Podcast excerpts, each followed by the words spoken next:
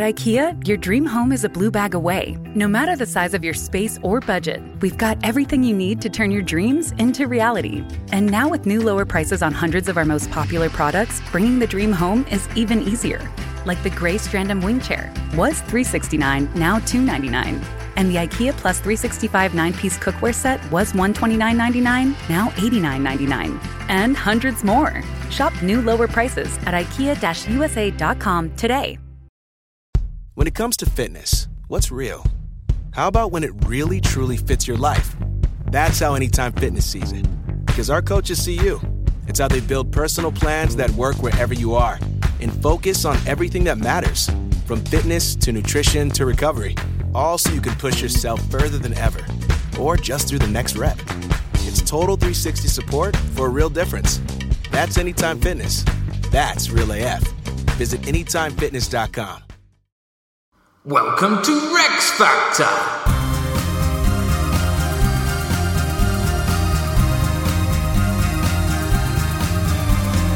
This week, James the Third.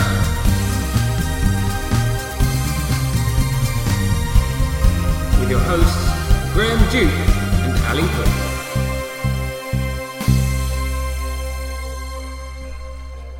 Hello. Hello. And welcome to Rex Factor reviewing all the kings and queens of Scots from Kenneth MacAlpin to James VI. And today, Yeah. James the Third. Uh, because I did an intro that was very nearly James the Second. Yeah. And uh, as the fact that you thought we were going to do James II, despite the fact that we did him last time, perhaps this would be a good opportunity for some backgroundy stuff. Hmm. Oh, it's yes. been, uh, been a while for us, uh, for us since we last did an episode. Some holidays. Indeed. So we're onto the Stuarts and we're onto the Jameses, Mm-hmm. more particularly. So into the 15th century. The first James spent his first 17 years as a prisoner in England. Yeah. When he became king in Scots, he removed his powerful Albany Stuart cousins, and by remove I mean ritually executed.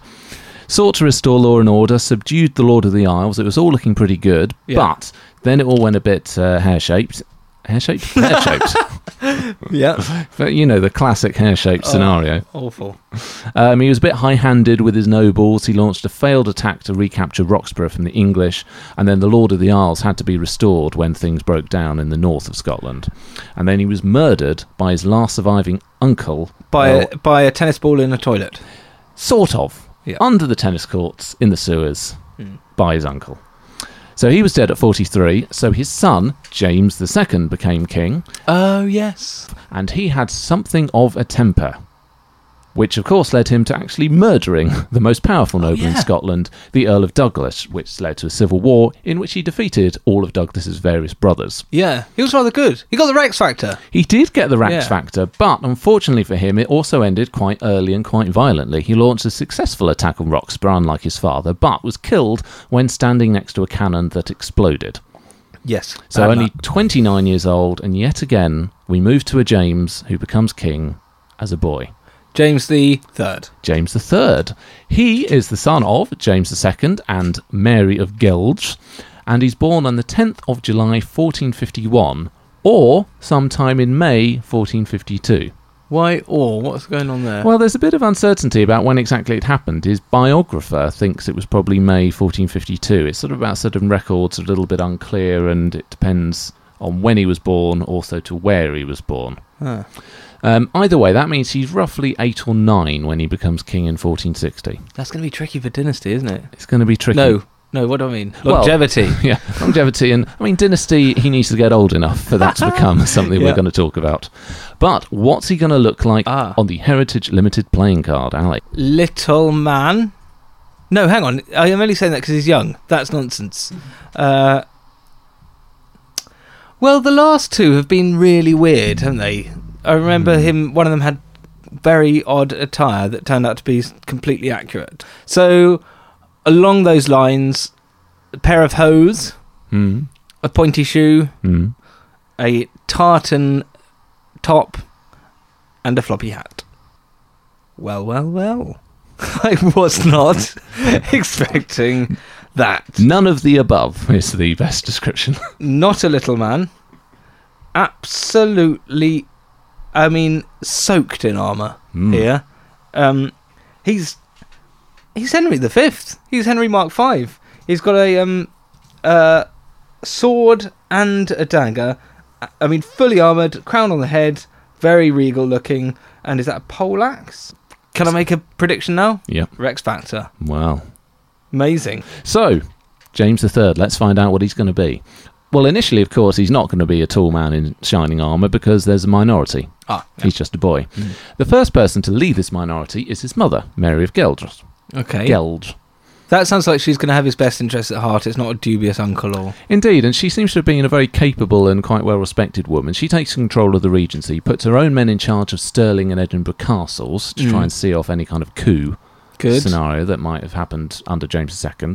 Um, she also, quite impressively, oversees the final stages of capturing Roxburgh Castle. Oh, right. James II captured the town, but he was in the process of besieging the castle. Yeah. So they did actually carry on after he died and finish the job with her Brilliant. overseeing efforts. But she does face uh, a bit of a rival, uh, a chap called Bishop Kennedy. Mm. Well, He's, he's a veteran statesman. He served under James I and the Second. He was abroad in 1460 when James II died, and he felt that really he was the senior man that should be running the show, but he was out of the country at the Mm. time. And there's a bit of to and fro uh, between the two. He initially comes back and styles himself Governor of Scotland, but Mary does seem to be able to take back control. He just sort of gave himself a title. He just came back and said, I'm the Governor of Scotland now. Leave it to me. It seems that, though, from the previous episodes, if you control Edinburgh and Stirling, they're the ones that t- really matter. And of course, the uh, the boy king himself, of course. But if you Yes, control the castles, there's he's likely to be in one of the two. Yeah, right. So they're kind of at odds with each other. But really, the big issue at the time is what Scotland's going to do about England.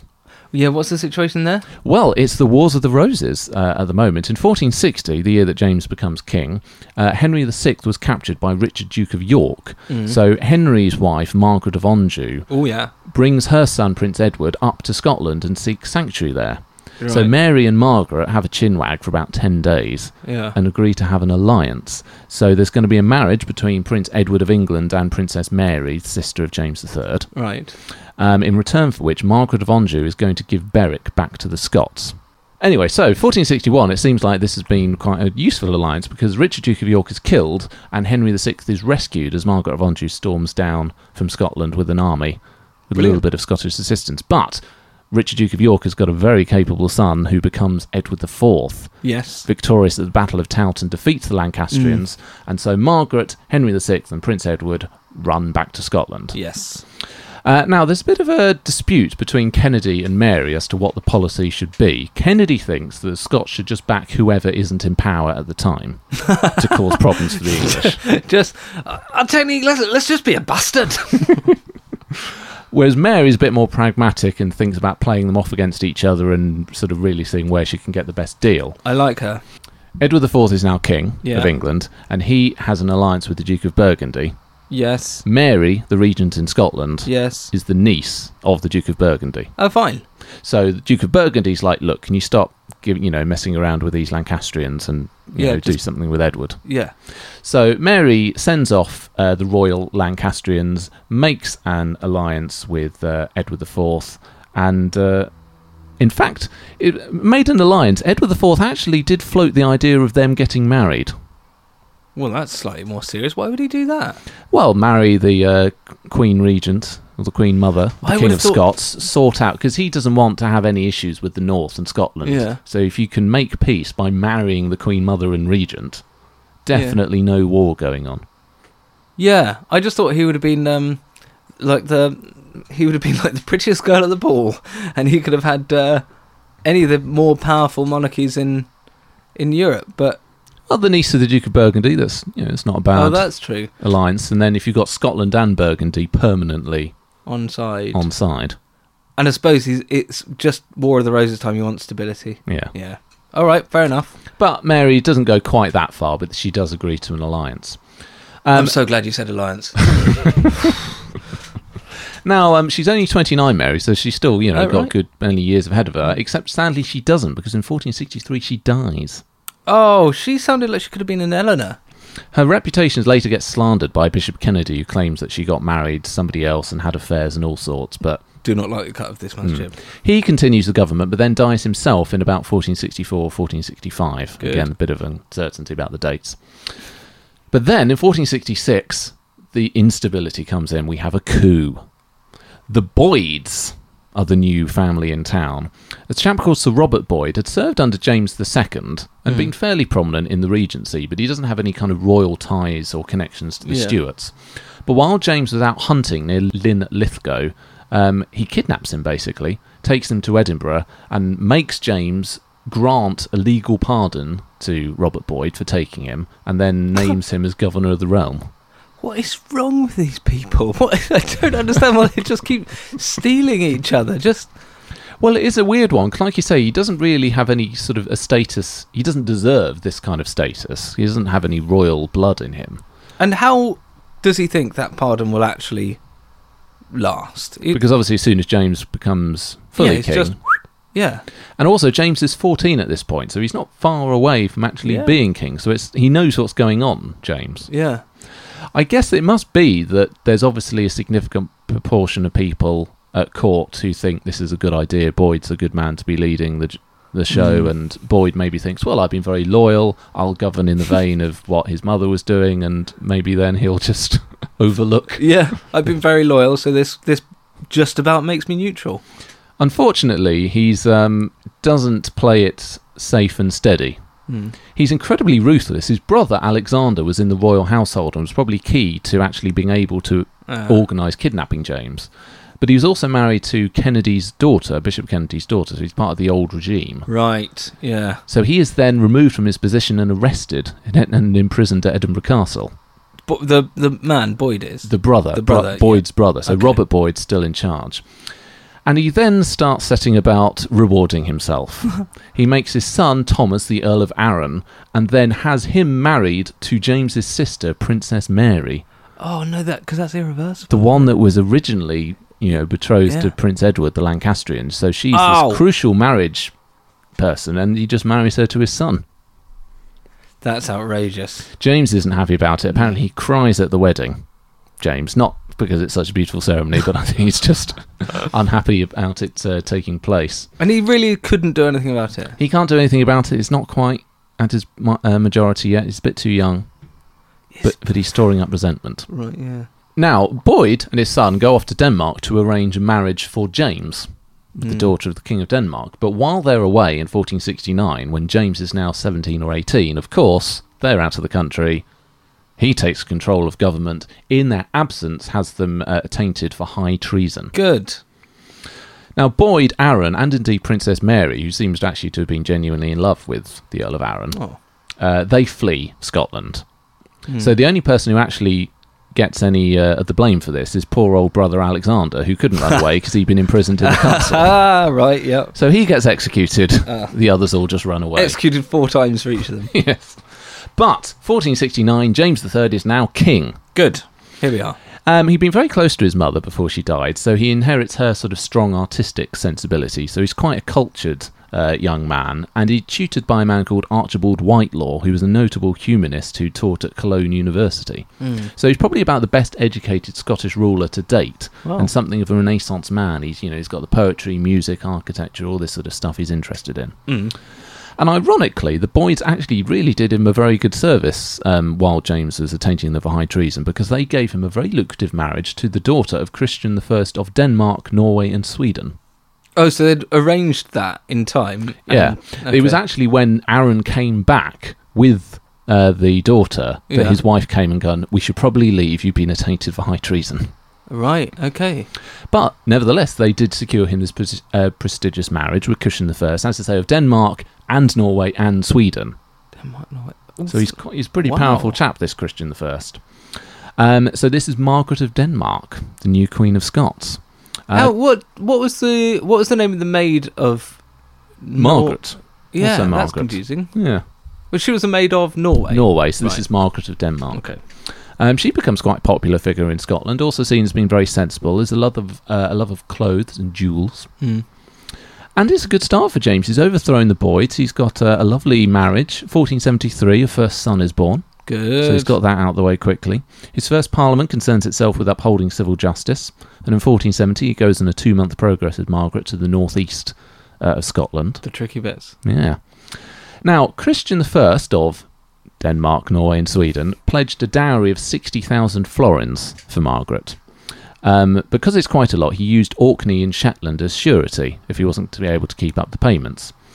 Now, in 1472, Christian was suffering rather from financial difficulties and he wasn't really able to pay very much of it back. So James decides, well, that's fair enough. I'll take Orkney and Shetland. And to this day, And to this day, so this is how Orkney and Shetland finally become part of Scotland. Scotland is now, in 1472, the country that it is today. whoa, Rex fact. Hmm. That's taken an awfully long time, isn't Yeah, it? so late 15th century before Orkney and Shetland actually become part of Scotland. Was there ever to and fro with those? No, but James II had been moving. There's a lot of Scottish influence there, obviously, because Yeah. it's so close. But Okay, he also imposes himself on the rebellious Lord of the Isles. good. So these are the Gaelic chaps who rule the Western Isles, so the Hebrides, like Skye and Mm. that sort of area. But also they've got the Earldom of Ross on the mainland, on the Mm. west coast of Scotland. Very powerful, and they've been quite problematic for the last century or so. So in 1475, James declares the Lord of the Isles forfeit of his lands and titles. And then in 1476, John Macdonald is forced to come to court in Edinburgh. He's stripped of his lands and titles in front of James and all of the court. He's given some of his lands back, but now the lordship of the Isles is crown property. So rather than it being passed from father to son, the Lord of the Isles Yeah, a little weird kingdom up there. is now just a lordship that the king can grant to whoever he wants to grant it to. This guy rocks.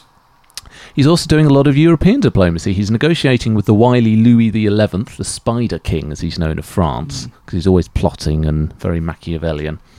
Um, lots of potential campaigns for James to get involved with uh, on the continent. Mm. Um, now, Louis was stringing James along really in this time to cause problems for Edward IV because France and England are getting towards potential war.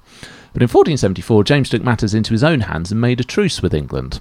So his eldest son, Prince James, the Duke of Rothesay, will marry Princess Cecily, who's one of Edward IV's daughters. And Yeah. he's taking early payments for the dowry before they actually are old enough to get married. Hmm.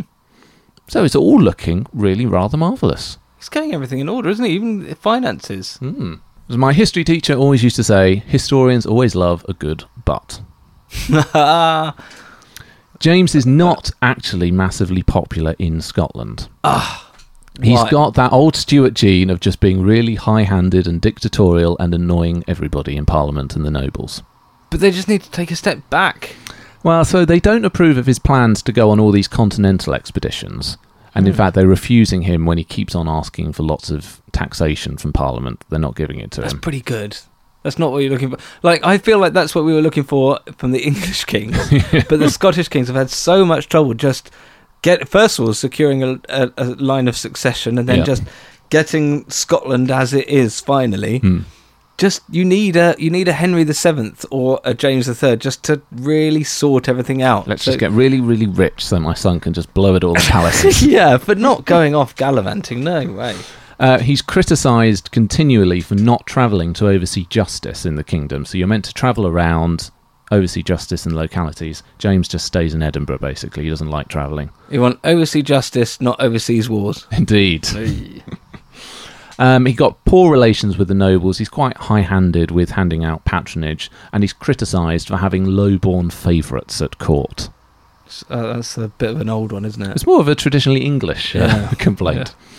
And he also has a typically Scottish problem a brother. and not only a brother, but a brother who is the Duke of Albany. Oh my word! And also a brother who is the Duke of Albany and is a powerful lord on the southern borders with England and doesn't like the fact that they're at peace because he and all the other border lords, they just like to raid the north of England and have lots of fun, taking treasure, killing peasants. Can I suggest something to James III? Mm. Send his brothers off if they love a bit of a bit of argy bargy. Send them off on the campaigns. Mm. So it's Albany's not happy about uh, the peace with England. Many of the other lords aren't. So actually, Albany starts to undermine the peace by just conducting the raids anyway, which starts to irritate Edward IV. In 1479, Albany was accused of holding Dunbar Castle against James for some reason, and so James launches a preemptive strike and besieges the castle to sort out his brother. Unfortunately, Albany escapes, goes off to France, and secures himself a prestigious marriage. Right. Meanwhile, the third brother, the Earl of Mar, is imprisoned and mysteriously dies. Ah. Am I right? Am I wrong? It's it looks pretty bad for James. Yeah. Did they not grow up together? Yes, but you know, Scottish brothers, Scottish royal brothers at I least. I really like my brother. I don't think I could siege a castle that he was in. But maybe he could besiege one that you were yeah, maybe. Now, Edward IV is watching all of this. He's been annoyed about the raids that are going on now in the north of England. He's also concerned that there's a potential alliance brewing between France and Scotland. Mm. So he decides it's high time to sort out Scotland.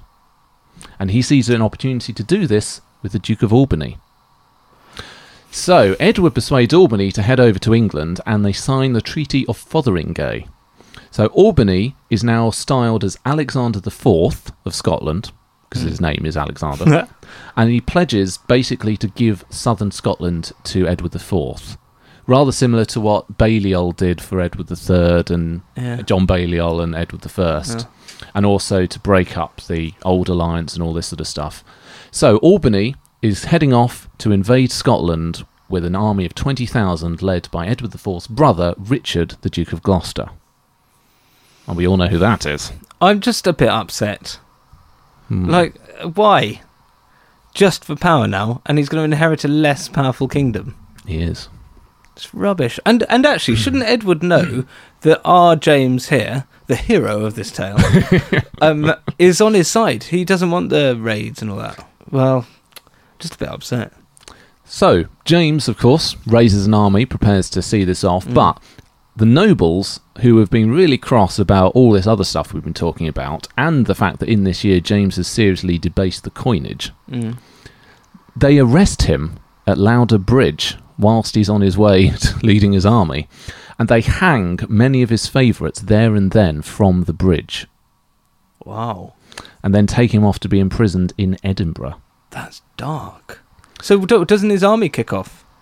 They're- I well, the nobles, of course, are really because he doesn't yeah. have a private massive army. The nobles are bringing Are their the own army. forces, aren't they? Ooh, So, obviously, unopposed, Gloucester and Albany get all the way up to Edinburgh, yeah. but then they find that things have got a little bit chaotic. Because Albany is up there to style himself king and overthrow his brother. Yeah. But they arrive to find that the nobles have already had a coup and imprisoned James in the castle. Yeah. But in the castle, James's half uncles have launched a counter coup and have taken possession of him, but are not working with the nobles. So we've got James's half uncles who've got control of the king, Mm. the nobles who arrested him but have now lost control, and Albany who's got English army but doesn't no, can't, No can't one to fight. Exactly. So it's all a bit confusing. That's weird. Whereas? James is just languishing in a prison, hoping that somebody doesn't kill him. But and uh, just the practicalities of this. Yeah. You, James is in uh, Edinburgh Castle prison. Yes. His uncles, Team Uncle, Yeah. are in Half uncles. Team Half Uncle, Garf Uncle, Hey. are in in Edinburgh Castle as well. yes. Where are the nobles just banging on the door saying it's mine? Yeah.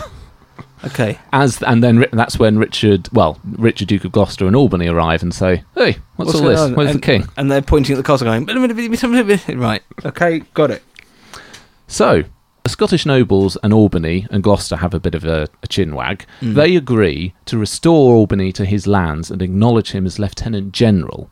So they won't overthrow James III as king, but we'll have a situation like we had with Robert II and Robert III, where the brother is running the show, but the king is still there as a nominal figurehead. Okay. Why do they do that?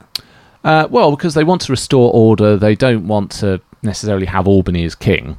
Right. They don't think he's necessarily going to be any better, but equally they're unhappy with James and they need a resolution. Yeah, because they overthrew James not in order to put Yeah. Albany on. Okay. Some no- of them might have been in league with Albany, but Mm. it's not necessarily the case that even Albany thought he could actually be king, but Edward kind of demands that that's how it's styled. Mm, okay. Anyway, so they've made that agreement. The problem is they need James III to ratify this in Parliament, and the uncles aren't going to negotiate and won't allow it. yeah. And Richard uh, of Gloucester hadn't come with prepared to make a siege, so he just thinks, well, screw this for a game of soldiers, heads off home, leads So- them to it.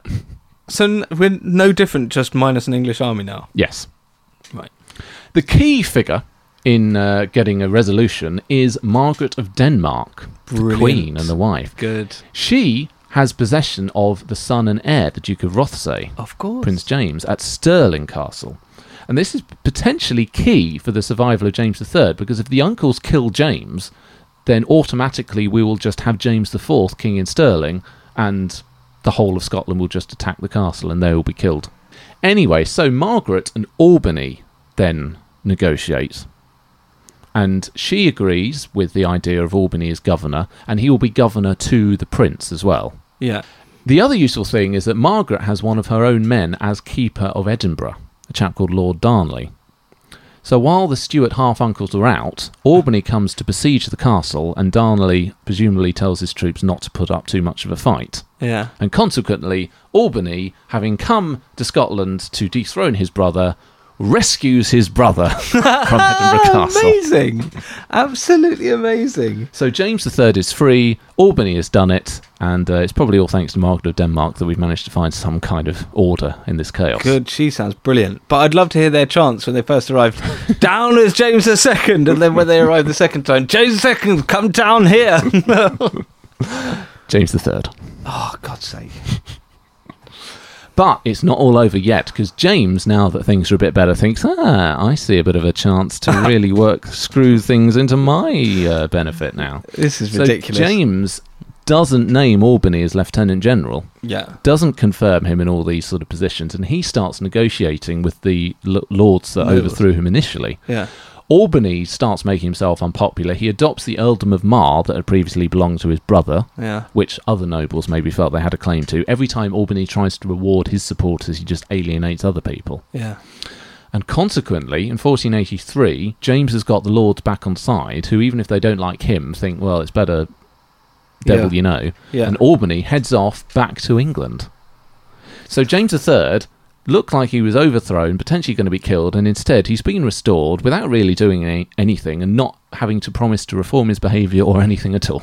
So all of that effort was wasted. People died just so they could have exactly the same. It's a bit of a farce, isn't it? It could actually be a stage farce. Like there, Yeah. there's no death. They just went charging up. Oh no, game's changed. Charge back. It's- How bizarre. Put it on in the West End as the coup that went wrong. Hmm.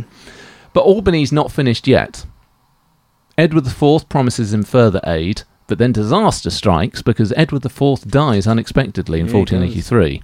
And we very briefly have Edward V, Mm. and then, of course, the Duke of Gloucester becomes Richard III. Now, Richard's obviously has got a bit of a link to Albany, so he still promises a bit of a support. So, Albany in 1484 invades England alongside the exiled last remaining Black Douglas. You remember that all the ones that James II had killed off? There's still one chap left who's Okay. exiled in England. Anyway, Right. they head off together, but are defeated at the Battle of Lochmaben. Douglas is captured, and once again, Albany is forced to flee. Okay. I mean, it sounds like Richard didn't really give. He, He was willing to, you know, cause further problems for the Scots, Yeah. but Mm. not throwing it all in. Now, at some point in 1485, Albany goes back to Scotland, but is then captured and imprisoned at Edinburgh Castle. So Mm. we've had a complete role reversal now that Albany is now imprisoned where once his brother was. But Albany's not done yet. Oh, for God's sake. His friend sent him two casks of wine with rope concealed inside. Obviously, file in a cake. Gets the governors and officers drunk, kills them, and then escapes out of the window using the ropes. Yeah. Now, unfortunately, the rope is actually too short, so his retainer, who went first, broke his legs when jumping from the bottom. So Albany uses his bed sheets to make the uh, rope a little bit longer. Oh, I thought you meant soft landing for. Oh, yeah, No, no, it would have been. Um, climbs all the way down and then heads off, carrying his comrade on his back. Oh, that's actually. I wasn't expecting that from him. It's a bit Lord Flashheart sort of Yeah. moment, isn't it? He flees to France, ready to go again. Round six. But a few weeks later, he's killed in a tournament. Splinter from the lance of the Duke of Orleans, What, through the. put into the eye, presumably. And Albany is finally dead. Okay. Okay, so peace reigns supreme. Exactly. Albany, Albany is dead. Mar is dead. Edward IV is dead. What about that? That. Oh, Kennedy died a while back, didn't Kennedy's he? dead. Yeah, They're all dead. Yeah. Everybody's dead, Dave. so James IV, uh, James IV, James III can now get back on the offensive, or at least back on stable ground. He should just kick back with a cup of Ovaltine and think, just leave it be. Phew. yeah.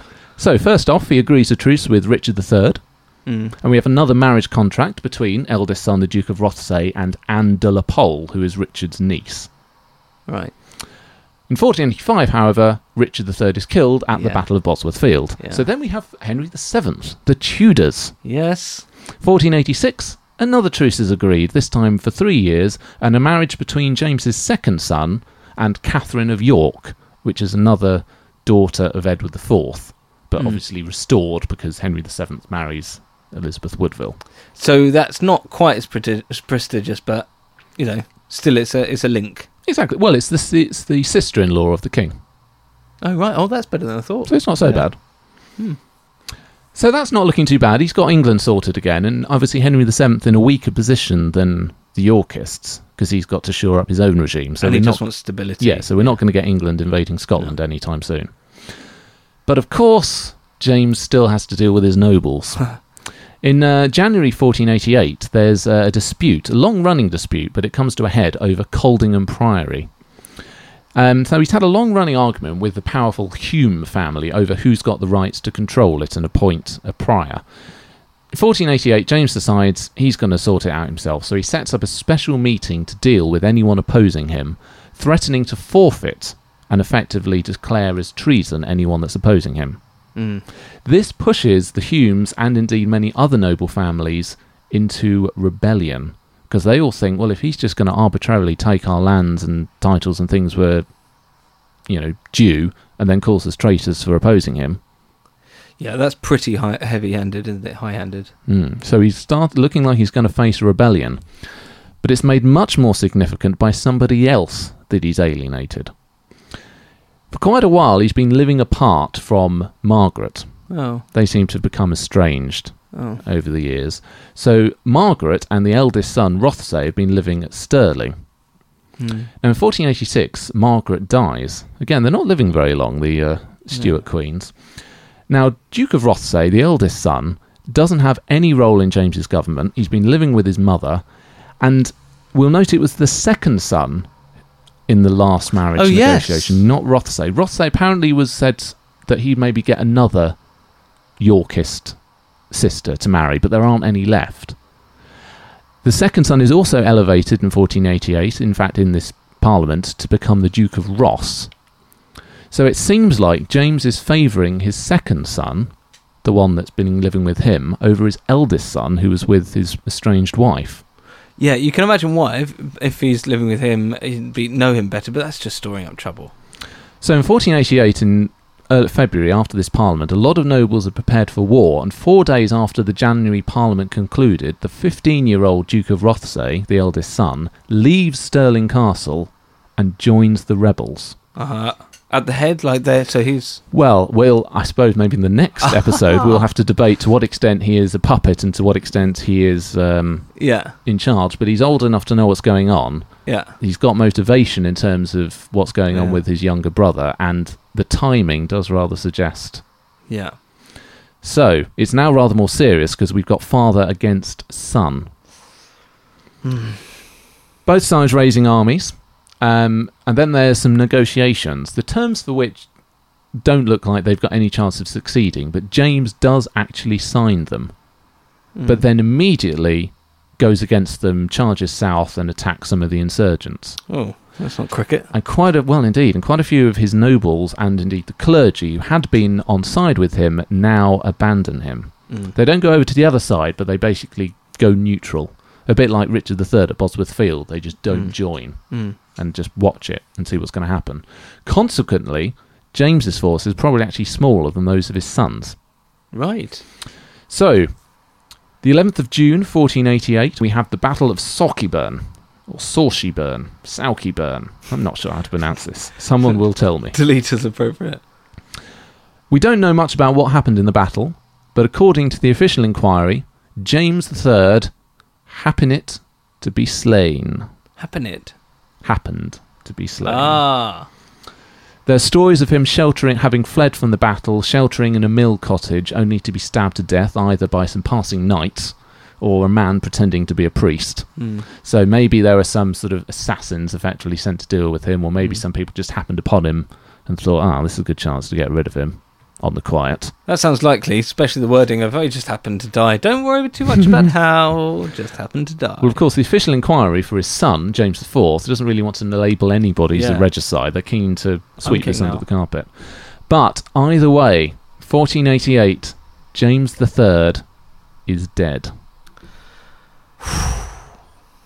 that was a roller coaster. it really was. to and fro. It was, I mean, there's something in the air at the time with Wars of the Roses and then Yeah. this going on. So that is the uh, life and reign of James III. Let's see how he does when we review him. Battliness.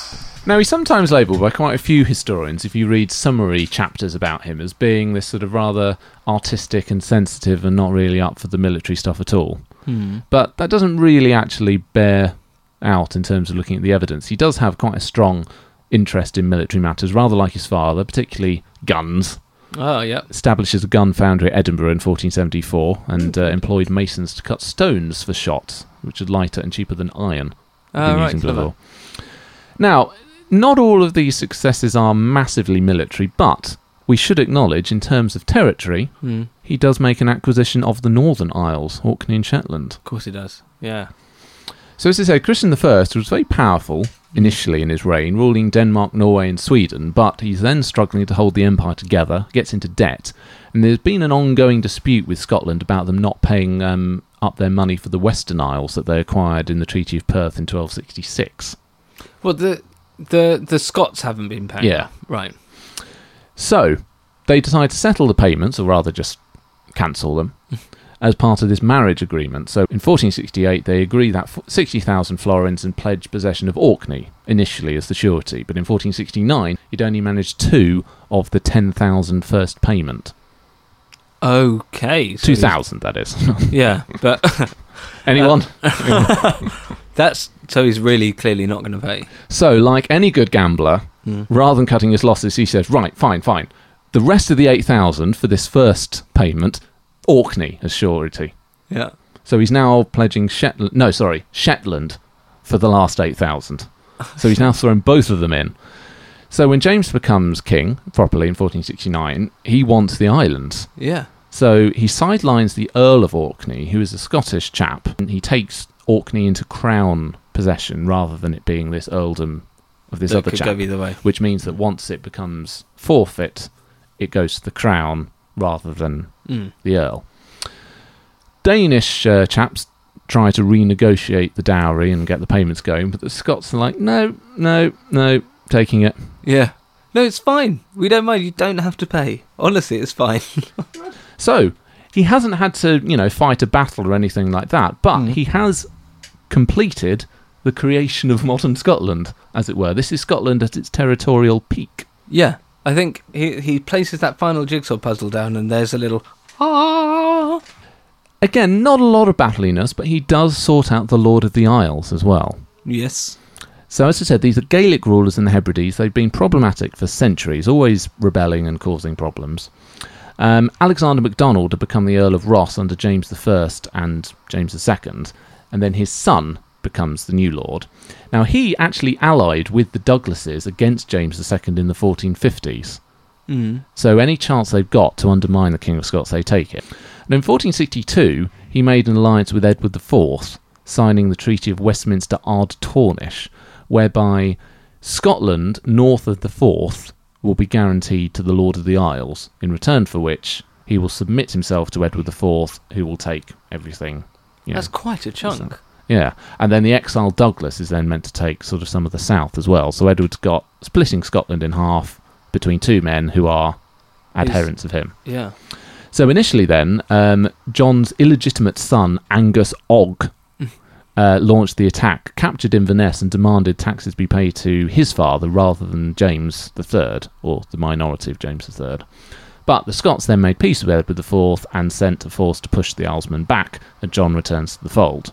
Right. So initially, while it's still the Regency and a bit uncertain, he doesn't really cop any flack for this. But in the 1470s, when James III is now much more powerful, Mm. he looks for an opportunity to get his revenge and put him in place. Um, supposedly, Edward IV reveals the treason of 1462 when the Scots and the English make their Mm. truce in 1474. More likely, James knew anyway, but was just waiting for the right opportunity Yeah. when John was weak enough to act. So he censures John for apparently making a, a siege of Rothesay Castle and making his son a lieutenant of some kind, and declares John forfeit when he doesn't come to answer in trial at Edinburgh. Yeah. Now, we don't have a lot of details, but it does seem like James may have led some kind of campaign into the north and into Ross to subdue But no battle. No battle that mm. survives, no detail of great conflict, but he may have, you know, gone off with an army and Looked hard. looked hard. Mm. Hard enough that John does then come to Edinburgh, and in front of a packed court, he is richly stripped of his lands and titles, kneeling in front of James. It's a bit like John Balliol and Edward mm. I. This real public humiliation. Now, then there's a very sort of stage managed intercession by Queen Margaret who persuades James to give the Lord some of his lands and titles back. But he doesn't give him the Earl of Ross, so he's lost the mainland influence, and as we said, the Lord of the Isles is no more something that's passed down from father to son. Right. Good. That is another great coup, isn't he? Sorting out the north. And this has a knock on effect because John is now seen as being rather weak, and his belligerent son, Angus Og, won't stand for it. So in 1481, he turfs John out of his own hall, and uh, apparently John was forced to spend the night sleeping under an upturned boat. And the country then goes into civil war between father and son. That what that part of Scotland. That part of Scotland, yeah, yeah the Western Isles. And then there's the Battle of Bloody Bay, in which they meet in a naval battle in the Sound of Mull off Tobermory. Angus is victorious, but a lot of the nobles are killed and half the fleet is sunk. Uh, And this is really the end of the powerful Lord of the Isles yeah. Culture, the whole system. It's the end of the Gaelic part of Scotland being this separate, powerful identity. Yeah, even being subservient to the King of Scotland, but having its own. Yeah. Is now just all subsumed and it's not a thing anymore. I'm, I feel a bit weird saying good, but uh, if if the ultimate aim is Scotland today, Hmm. good. But Everyone loves a big butt. he's got rather unfulfilled ambitions. As you said, there were these negotiations with Louis XI of France. Louis doesn't really have any interest in the Scots, but he just wants to use James as a pawn to cause problems for Edward IV. So he keeps promising James the potential of territory in France, or the bits of France that aren't allied to Louis, uh, in return for you know money and support. So 1472, he wanted to detach James from his alliance with the Duke of Burgundy, Mm. who was not in alliance with the King of France. So he promised a joint invasion of Brittany, and James would get to be the Duke of Brittany. Has Scotland ever held any French territory before? Some Scots men have, but not, Not in the really. crown. Yeah, not really. So James secures a levy of five thousand pounds to six thousand troops and intends to lead an invasion in person. But as we said, the clergy are rather alarmed at all the costs and also think it's a bit too dangerous while he doesn't have an heir and they could be invaded by England. That's a good point. So he's persuaded against it. Mm. In 1473, he sees an opportunity to get the dukedom of Gueldres. Where is that? Uh, it's where is it? Is it sort of Belgiumish or Hollandish? Sounds like it, isn't it? Hmm. The old duke feared that he was going to have his territory taken over by the Burgundians, and indeed he faced a rebellion by his own son, Adolf. Oh dear. Um, so he proposes to avoid the Burgundians and Adolf getting hold of it to confer the dukedom on James or another, you know, noble Scot in return for their help. Why a Scot? Just because they were looking for a, a scrap. Yeah. Um, so James apparently was quite keen on the idea. Again, he wants to have a bit of fightiness, but uh, his father had actually renounced any claim to the dukedom. And then the old duke thought, actually, the Scots aren't going to be any use at all. What am I thinking? and just resigned himself to the inevitable and let the Burgundians act as his heirs. Right. Then in 1474, when the French are facing invasion from England, uh, Louis promises uh, Saintonge to uh, James in return for launch. So uh, again, as sort Oh, of a territory Right. in France, in return for James launching an invasion of northern England, Mm. which again, nothing comes of it. He is the nearly man so far. He is the nearly man. Now, you could argue that maybe James actually is, you know, he's getting offers, he's thinking, okay, I'll give it a go, and it doesn't happen. He thinks, well, you know, it's not like he launched an invasion and it was a disaster, It just nothing really comes of it. Yeah. So it's not like he's a complete no hope in the diplomacy. No, I mean, I don't think. I don't think there's no hope in the diplomacy. He's just not got the old uh, sword out. Now, when war does come to his doorstep, it doesn't really come off particularly well. First off, we had that 1482 crisis when Albany and Gloucester invade, and when James tries to send an army to deal with them, he just gets arrested. Yeah. Well, he, again, he didn't get a chance nearly. Exactly. So Yeah. James, leading his nation to defend Scotland from an English invasion, the nobles think, you know what, we'd rather just not have this guy in charge. Oh, So yeah. it's a pretty phenomenal time to decide to launch a coup. Incredible timing. Or, or the best possible time. They're all there. They've all got their army. And his victory that he has in terms of being restored is pretty weak. Yeah, I mean, it was all. Um, I, I loved it. Great farce. And they decided to settle their disputes uh, not like men, but like Monty Python men. Yes. Put their swords away and they just went charging around the stage. But not good for battliness. And the real kick in the teeth, Gloucester's paid 8,000 marks to leave Scotland, and on his way home he captures Berwick, Oh, no. which is the last time that it changes hands. Yeah. So, unfortunately for James, he had the completing Scotland in terms of Orkney and Shetland, but he's also completed Scotland in terms of losing Berwick. That's funny. That works in the jigsaw puzzle Yeah. analogy. he had that piece in the wrong place, and he took Berwick and put it up in the Orkneys. That's not a euphemism. And then finally, of course, he is defeated in 1488. So he's, I think, someone will correct me if I'm wrong about this, but I think he's the first one in Scotland to actually face rebellion from his own son and heir. Mm. And and lose. Well, indeed, and lose. He made mistake after mistake, James. Of course, those negotiations where he should never have signed these unrealistic peace terms, and then by breaking them, he just loses Yeah. the support he already had. He had a mini victory on the 10th of June when he attacked um, a small part of the rebel force that was separated from the main part. Apparently, he was quite near to the site of uh, William Wallace's victory of 1297. So he sees himself as being, oh, I'm in the vein of the historical greats. So the next day at Sauchieburn, apparently he was uh, carrying the sword of Robert the Bruce, or at least had it with him. I don't know that what could state have it's been in. great. Imagine if he'd won. That would have been epic. because it, it's basically at Bannockburn, Yeah. the second battle. So again, he's on site of another great Scottish victory. Um, but it's not a great victory on this occasion for James. We don't know really what happened, but the fact that there are losses on the royal side but not the rebels suggests that it probably quite quickly turned into a rout. Mm. James is forced to run, and he's killed. He's the first Scottish king to die in battle, or just after battle, since the 11th century. That's not a good record, is it? It's not a great record, and as we said, it's defeated by his own son. It's just not very good on battliness, which is uh, such a shame looking at him. He, I mean, He- the card. He had all of the gear, and he kept wanting to use it, was never allowed, and then whenever, whenever he did try, was snatched away from him. Hmm. I am struggling to see any points there at all. There's that small skirmish victory. Yeah. I feel like the territory is uh, now neutral. Uh, Territory and the Lord of the Isles. The north bit looks much better. well, okay, so the Orkneys and Shetland cancelled out by Berwick to me. Hmm. A bit of the Lord of the Isles stuff. I can't see any points. Hmm. I've got no evidence of him drawing a sword. Well, I mean, he's in the battle that he loses, He's in there, yeah, that's true. and the skirmish that he won the day before. Uh, And he was off trying to draw his sword when the noble said, No, put that put, away. Put that right back where you found it. You're coming with me. Feel free to add points to your score to outweigh mine, but I can't see any. I'm going a fat zero.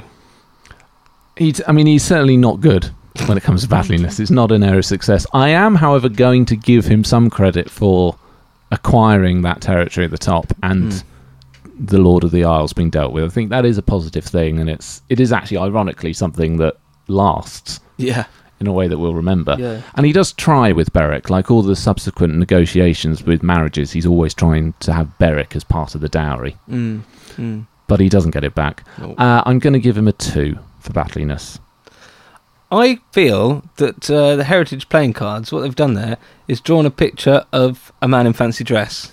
He's not actually in a knight's outfit, though. It's made of that sort of horrible foamy felt stuff.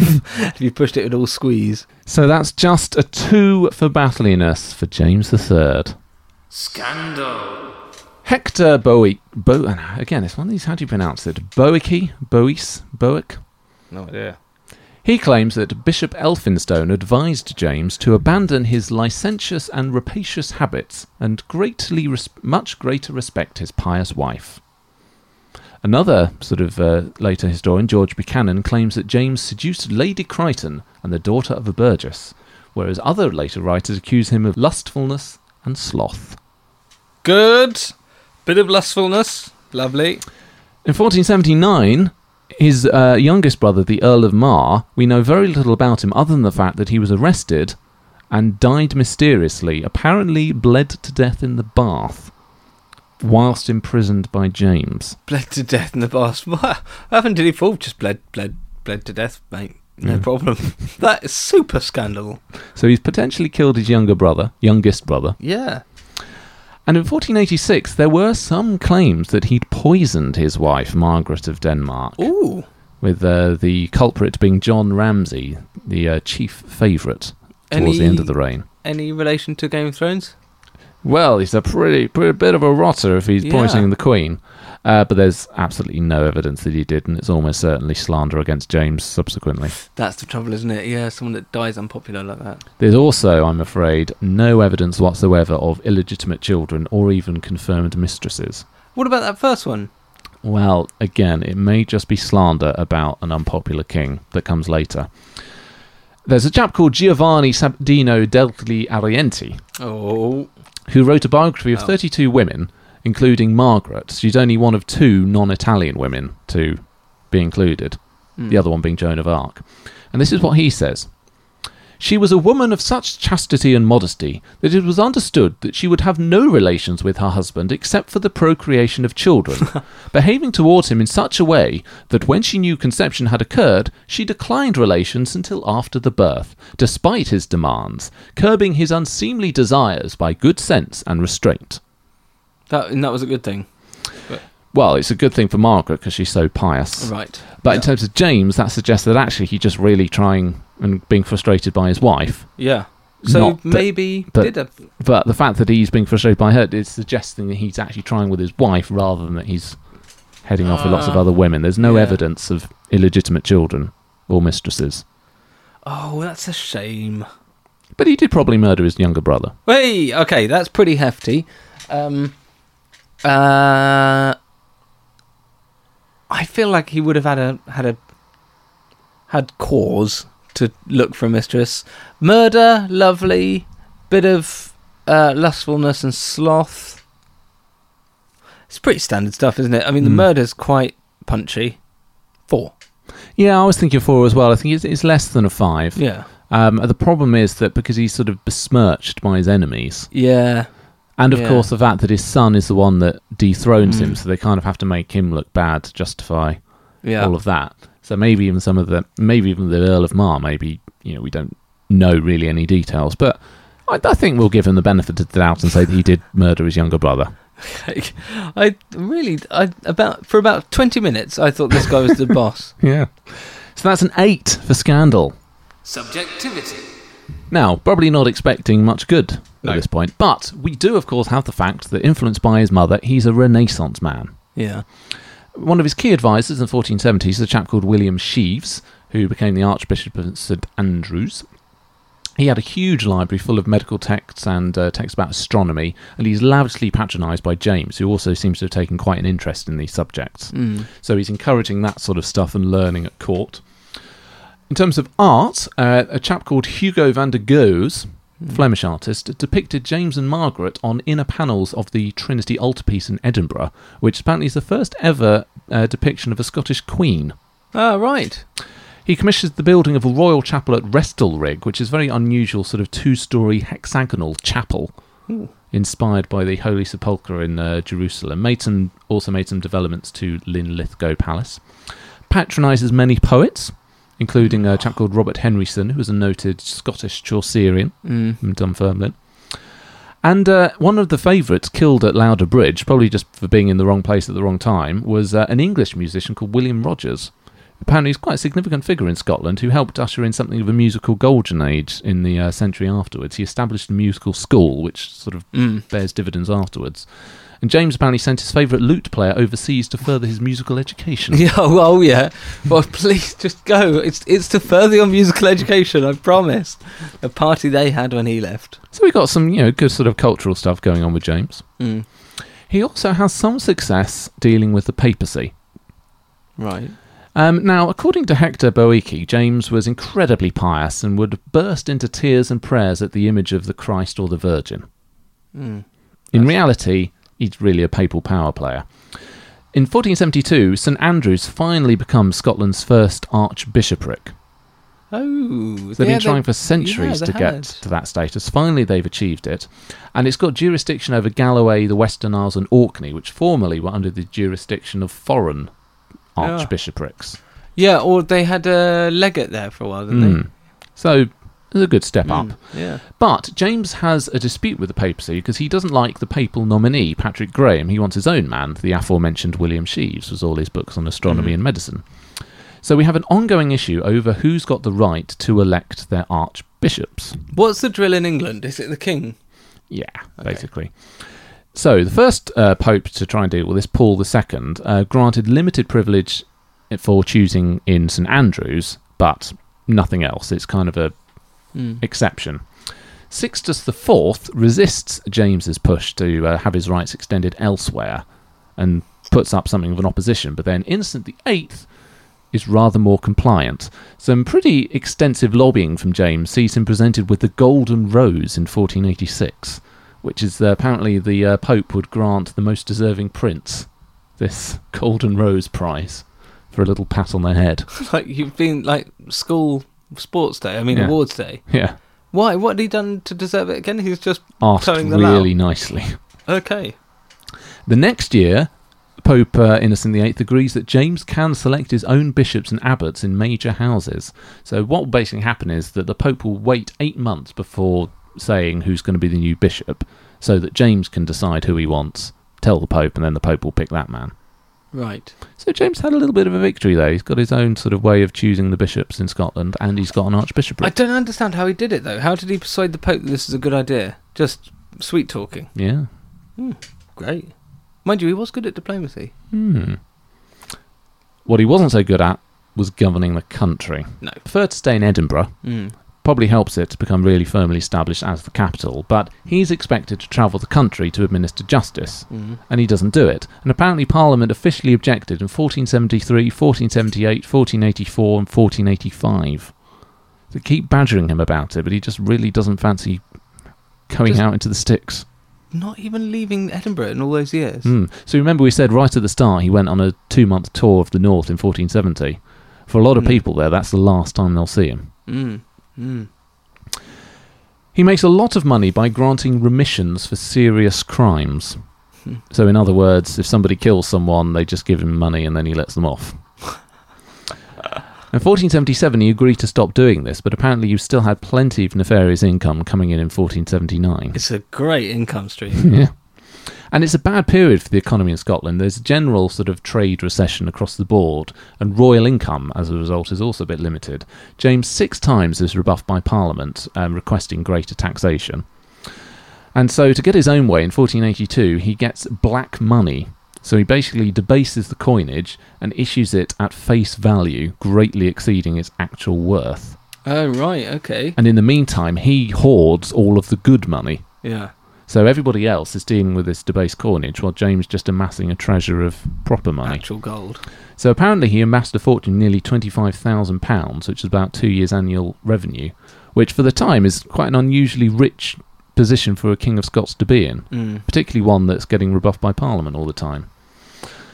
And nobles don't really like it, Hmm. and neither do the clergy, and neither do uh, all the market traders and the burrs. So that's not great. Oh right. Yeah. No, that's blooming awful. And generally, it's just bad leadership. Say the nobles are consistently angered by him removing patronage that he promised. The dispute over the Coldingham Priory helped to precipitate the war that led to his downfall. He's at odds with the clergy because they don't like his favourite William Scheves. Other appointments don't actually succeed. So even though the popes agreed to appoint whoever James wants. The rest of the clergy in Scotland don't. So after this agreement with Innocent in Dunkeld and Glasgow, actually local men get their way over James. Oh my, that's damning. So I suppose it's good for his successors as a legacy, but in the his own time, he doesn't really. I suppose this is why he feels he has to be high-handed. It's the only way he seems to be able to get anything done. Uh, chicken and egg, isn't it? Yeah, true. consistently attacked throughout the reign for having low-born favourites. Um, various men, as we see, who get executed at Lauder Bridge. The only one who survives was this chap John Ramsay. I think on account of his age and him being of fairly decent birth. Apparently, he jumped on the back of James's horse and begged for his life, and was successful. Right. But the nobles probably regretted it because he came to then control the royal household and would prevent senior figures in the council from accessing James if James didn't want to see them. So he doesn't learn his lessons throughout the reign. This Does he get, have a sticky end at the battle? I'm not sure what happens to him. I don't think he dies in the battle. I think he does live longer, but he loses his prominence, of course. Mm, yeah. But most damning of all, both of his brothers rebelled against him, Yeah. one of whom was executed. His half uncles launched a coup against him. Yes. Both of his sisters opposed his plans for their marriages. Yeah. He became estranged from his own wife and, And overthrown by his own son. So, his, as his biographer said, at close quarters, he probably just wasn't a very nice man. Yeah. That's that's the feeling I'm getting. Uh, he might have uh, liked art and poetry and science, but he would have been a pain with it and just nasty piece of work. Yeah. I mean, it's really tricky. This one Yeah. it's quite good for future generations. Yeah. Bad for his reign. Yeah, you wouldn't want it to be a subject. No. I mean, how good is it for future generations? You've got the Pope bit, Yeah. Music, bit of music for the future. bit of music for the lads. Poetry for the lads. Ah, bit of poetry. Uh, it's not as good as I'm remembering. Mm. Yeah, two. Yeah, I think I think two as well. It's not. I mean, you know, it's a bit of culturedness, but I mean, if his only string so far on his threadbare bow is that he was a Renaissance king, there's nothing coming back for that. You know, there's not much Renaissance going on. And let's remember his grandfather wrote actual poetry himself, Mm. and I think we'll find James the Fourth, James the Fifth, much. Well, I'm not sure James the Fifth, certainly James the Fourth, much more of an actual, real sort of imprint and legacy in terms of Renaissance stuff. So I'm gonna have to um, prep myself for giving someone points for poetry. I guess. Yes. yeah. So that's just a four for subjectivity. Longevity.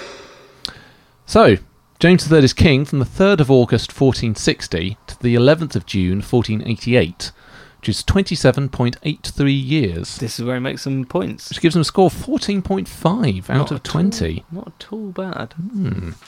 Dynasty. Not the program. He has three children, Mm. all boys, Oh, which gives him a score of 6 out of 20. very good. So that takes his total score to 34.5. Hang on, six out of twenty isn't very good. Who had tw- 10. tw- ten? Is the score of twenty? Yeah. Ten children. Yeah, that was Malcolm III, Wow. which was useful because half of them actually became king. so uh, 34.5 will put him level with uh, David II in joint 16th. It's just. I had such high hopes for this chap. And will he fulfill those hopes? because we have to decide finally does he have that certain something, that lasting legacy, that great achievement, the star quality that we call. Rex Factor. Um, I am going to suggest what legacy, what significant thing does he leave behind? He finishes Scotland the jigsaw puzzle. in terms of the, you know Orkney and Shetland, and he puts an end to a long-standing problematic Lord of the Isles issue. Can I counter that? Yes. That the fact that he uh, finishes Scotland by also losing Berwick. Hmm. And really, it was actually the marriage negotiated by the Boyd Yeah. Regency Yeah. that did it for him. I don't think. I think any. I think any king in that position probably would have managed to have got. Yeah. Had the option, like, do you want the islands or do you want to wait for this money that isn't going to arrive Have the islands. Yeah. That's all he did. Yeah, Hmm. Hmm. I think it's going to be a no, isn't it? Well, have you got anything else good? Oh no. Oh, I mean, I didn't even bother writing. it, to be. Right. Um, do we have to list the bad, or is that the past twenty minutes? Yeah, I think the last hour or so. so it's a yes from me. Ooh. No, no, no, no. No, James III does not have the Rex factor. That's um, it's spoil. Well, I say spoils the run. I mean, James I was one that looked like he was all set for the Rex factor, and then it all went horribly wrong. Yeah. James II looked like he was storming to it, did get it, but was cut off It was faltering. Yeah. in his prime. James III did start well, but I'd say. I suppose the thing with James I was it all went south much quicker, and it was perhaps more due to the Machiavellian uncle Mm. than everything being that bad. Whereas James III had a good sort of decade or so of really not doing a good job. Yeah, each one had this momentum that petered out either in just victory or failure, and this one's it, it all all gone by now at the end here. Rubs. So, James III does not have the Rex Factor, but if you disagree, then let us know. You can contact us on Twitter at RexFactorPod, like us on Facebook and join in the discussions there. Email rexfactorpodcast at hotmail.com and go to rexfactor.wordpress.com to read the blogs and complete the polls for all these monarchs and indeed the English ones to say whether or not they deserve the Rex Factor. If you would like to support the podcast, leaving a review on iTunes and subscribing is very helpful Very helpful. telling your friends and getting everybody you know to listen is also very good. If you'd like to buy some Rex Factor merchandise, then uh, go to our Zazzle store, and uh, we'll be doing some more merchy stuff in the coming months. Yes.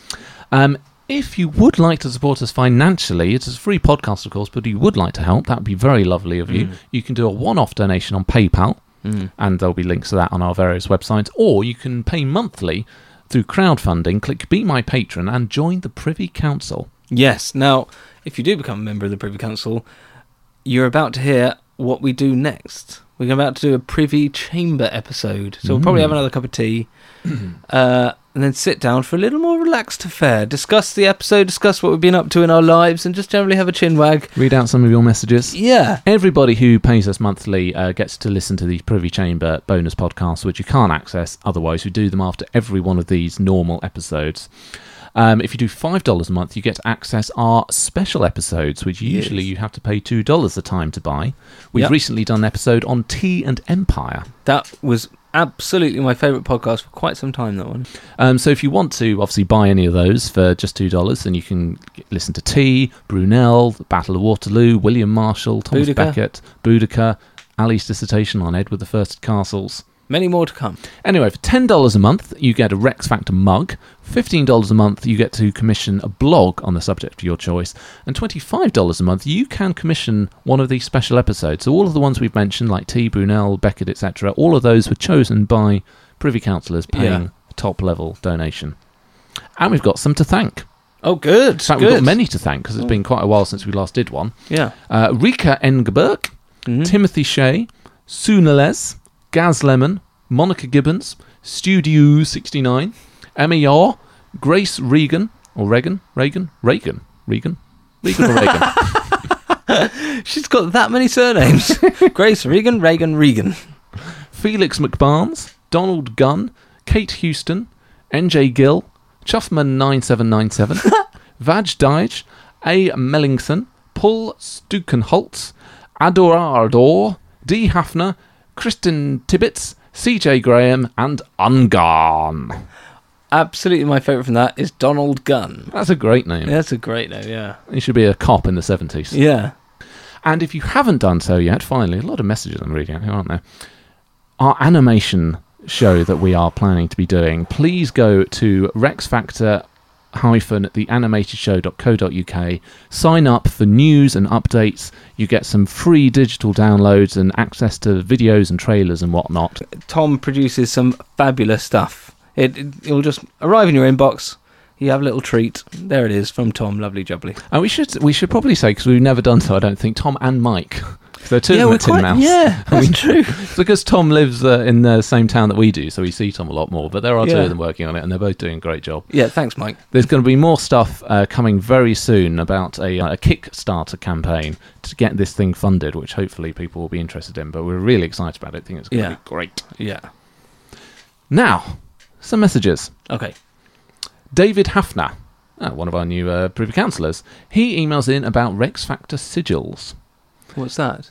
So you know, your like signs, like you know the um, the dragon, Okay. Yeah. Yeah. lion, ram- rampant yeah. and stuff. He says, "What would your sigils and house words be?" If I were to hazard a guess, I'd say that Ali's sigil would be, of course, a mighty grey castle on a green field with the house words of crumbs, or perhaps nuns are welcome. I like that a lot. If anyone's got anything better than that and wants to send them in, please do. I think maybe there should be a boat sailing in front of the castle, Yeah. Yeah, maybe. or a plane fly, or both flying and a above fish. it. you know the story about the fish. I do. For Graham, I'm guessing a great black microphone over an open book on a red field. The words would be, We have that certain something. Michael Frederick uh, at Yamato146 on Twitter um, says he's been listening, catching up. Yeah. Now that Henry VIII is out of the playoffs Oh. in our original series, the question I've considered is if other X Factor winners all had Holbeins, how far does the 28 stone monster get? So, in Yeah. other words, if we had Holbein esque portraits for an Athelstan, Richard the Lionheart, Edward the First, Mm. would Henry VIII still have that same place in our imagination? I'm very sure he wouldn't because Mm. the. Uh, I mean, he has an incredible story that obviously would last the test of time. But Mm. Having that that image that's right there, I think it's unfair that if you if you like that book, if you have a book of the kings and queens of England, it'll always be Henry VIII on the front because of that Holbein. Yeah. Imagine if Holbein did an Edward the First. Mm. Everyone would be all over Edward the First. Finally, Everyone- ev- it'd be like the Enlightenment. for everybody would finally Yeah. be enlightened. exactly. Quite a few people messaging about our last episode on James II. Mm. Mackenzie Walton on Twitter, I almost cheered at the results. I felt so strongly about this Scottish king I'd never heard of before. I was with Ali. James really did have that star quality and would have been a no brainer had he not died young. James II is like the James Dean of Scottish monarchs. Um, that's why we do Rex Factor, isn't it? To shine a light on the unknown hmm. one. So that's very nice. Thank you. Charles Canerity on Facebook said, I listened to this just after I got done watching the Rugby Championship game. It kind of made me think that Ali got Graham to go to the TMO and change your question from Rex, yes or no, to is there any reason I cannot award Rex? Oh, we love a rugby comparison. He deserved it. Mark Summers also on Facebook says, For a while there, I thought Graham might have to be making a r- boat rowing apology sometime down the track. The right decision made, I reckon. Oh, I love our listeners. However, Alyssa Kimberley on Twitter disagrees. Oh, I hate our list. I don't really. Not convinced he deserves to be on the Rex Factor Mountain. Seems a bit average to me. I bet he will get clobbered in the finals by a fishy angel. Yeah, you probably will. Mm. But the the, the um, clobbery angel needs a um someone to fish. You know what I mean? So, messages from our new Privy Councillors. Stephen Harvey. I think a one yes, one no was about right for Edgar the Peaceable. Thank you. But your decision on William Wallace has got me foaming at the mouth. Oh, He was utterly rubbish. Brutal raids into England rebutted by brutal raids into Scotland. One battle won because of an egregious English mistake that a decently sharp five year old could have warned against. A crushing defeat from which he ran away, then a few years scuttling abjectly around before being captured and executed. Romantic legend? Yeah, whatever. Rex Factor? By the holy face of Lucca, no! Both England and Scotland, and particularly the peasants, farmers, and foot soldiers thereof, would have been a lot better off if he'd never been born. He's pretty good at this. Hmm. If, I mean, if anything ever happens to me, get in touch with that chap. Well, I'm convinced. uh, Sarah Costa says uh, apparently she listens to Rex Factor while running, so she's named some of her runs after the episode she listens to. that's fabulous. so she's got a 13 mile loop that's called Ali's Loop because it's your special episode on Edward the First and his oh, castles. good, good. She messages I was struck by how often the weather has a significant impact on the outcome of battles and other events. From Agincourt to the defeat of the Armada, weather seems to play a key role. I was wondering, in your opinion, which events in English history had the most significant impact by the weather? My second question is Has Ali seen the film Lion in Winter yet? I can vouch for its awesomeness. I've always been fascinated by Eleanor of Aquitaine, and Katharine Hepburn is amazing in the role. Um, firstly, that sounds like an excellent special episode. Weather and Just call it weather, weather and history or something. we've had tea and Empire. Now we can have weather and Empire. yes, yeah. See what happens uh, throughout. Uh, what was the got other one? tea, uh, not tea. You got the Spanish Armada, of course, famously. Yeah. William uh, III, I think Weather played quite a key role in blowing him to England, whereas obviously Armada was blown away. Yeah. William the Conqueror was delayed for quite a while by weather, and then there was the delay meant Harold II went north to deal with the Yeah. uh, Viking threat, and then it cleared, Yeah. and William was able to land. It's a good episode right in there. Mm. Um, have I ever seen Lion in Winter? Would you like me to tell you what the Lion in Winter is? Yes. Well, I was going to ask you that. That was a question. But it was going to answer the question. Yeah, I don't know. It's um, it was originally a play, but then in the sixties made into a film. So it's Henry II at court at Christmas, where he brings his imprisoned wife Eleanor Aquitaine to court, along with his rebellious sons Richard, John, and Geoffrey. So So we've got horrible Christmas. Peter O'Toole is Henry II, Katharine Hepburn as Eleanor Aquitaine. Richard is played by, uh, oh, what's his name? Silence of the Lambs. Richard Attenborough. David Att. What? Hang on. No one know. Anthony No, Hopkins. Anthony Hopkins. David Attenborough. Wow. And here, the Lion in Winter. in his first film role, Anthony Hopkins, oh right. and uh, the King of France is Timothy Dalton. No, it's not. It is. Timothy Dalton. Yeah. Bond. Yeah. Do you not mean David Attenborough? I find that David Attenborough is more realistic than Timothy Dalton. Um, it's her favourite film, apparently, because I've been rewatching West Wing recently. It's also President Bartlet's favourite film. Oh. Martin Sheen in the West Wing. Anyway, obviously the answer is no. Ali has still not seen it No. or remembered that he's been told about it. No. See Golubsk. Yeah. I thought Ali's act of contrition to Edgar the Peaceable, who totally should have gotten the Rex Factor, was one of the funniest things I've ever seen. Thanks for all of this knowledge and entertainment. Timothy Shea simply said in brackets, insert obligatory Edgar the Peaceable gripe here. Good. Gaz Lemon says, shout out to my fellow Rex Factor listener, Tim Tiny Say. What? Say being a surname. Okay, not- right, I'm not asking you to. Hello.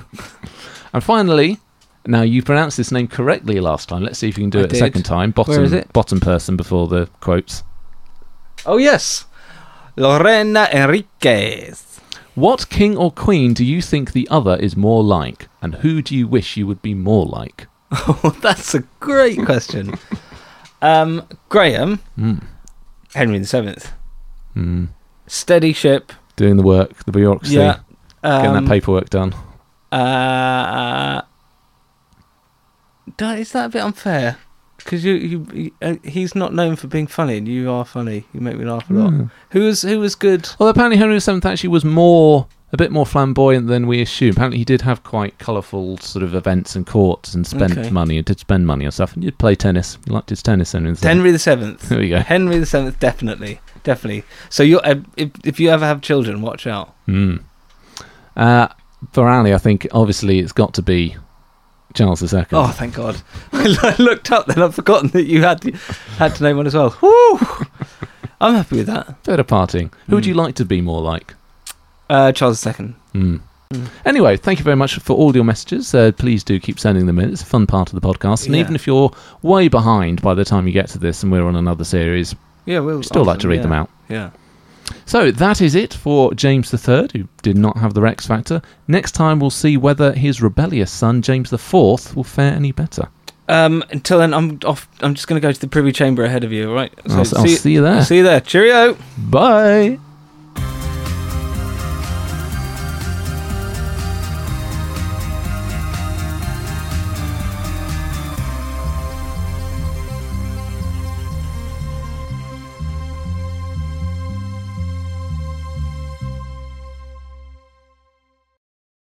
Is there such a thing as a traveler? Not a Delta. Because we know on one flight, Mike in 8C prefers reality TV to reality. So we provide more than 1,000 hours of in flight entertainment. While on the flight after, 8C is occupied by Jen, whose favorite snack is tea. That's why we provide fast, free Delta Sync Wi Fi available for SkyMiles members, because at Delta, we know. Refill? Everyone flies their own way. Delta. Keep climbing. Free Wi Fi available on most domestic flights. Terms of use apply. As a plant based cheese company, Daiya has never talked about beef in an ad before because someone somewhere once had a beef with saying beef and plant based together. So putting a slice of Daiya cheese on a beef burger, not okay. Well, our delicious melty cheese has a beef with your beef about beef because any step towards plant forward eating is a step in the right direction. Daiya, 100% plant based, even if you're not. Now made with Daiya Oat Cream Blend. Are you looking for a view of the world that's a bit different? Hi, I'm Jason Palmer, a host of The Weekend Intelligence, a podcast from The Economist. Join us to hear the stories that matter most to our correspondents and editors. Every Saturday, we introduce you to people and ideas that take you outside the ordinary and expand your horizons one episode at a time. Join us and see the world from a new perspective. To listen free until May 31st, search Spotify for The Weekend Intelligence.